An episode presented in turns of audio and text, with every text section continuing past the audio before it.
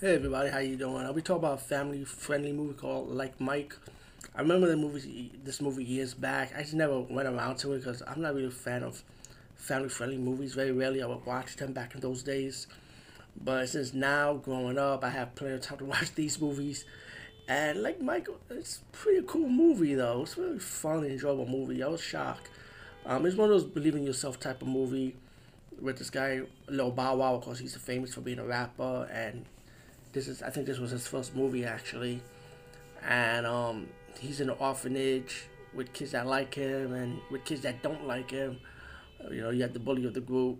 Later on, um, he gets the sneaker from one of the orphanage donate donators, and he got the sneaker that says MJ, and everybody believes that could be Michael Jordan's sneaker when he was a kid. Um, no spoiler, by the way. Um, so later on, he got those sneakers and he went to this basketball game with these sneakers and he got into a contest and he beat the top basketball player with these magical sneakers that these sneakers happened to be electrocuted while he was trying to get them and before this before that scene by the way. And um, so these sneakers give him powers to jump high to play fast pretty much.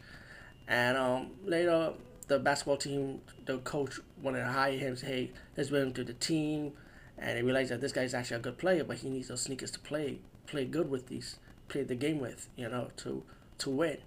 Um, it's one of those moments in the movies when it's like, is either you believe yourself with the sneakers or without the sneakers. You know, it kind of plays off towards the movie later on the end, and the relationship he has with the um, basketball player that he beat in the contest. By the way, that they're in the same team, and they got this chemistry. Like, listen, I'm the grown man, you listening to me type of attitude, pretty much.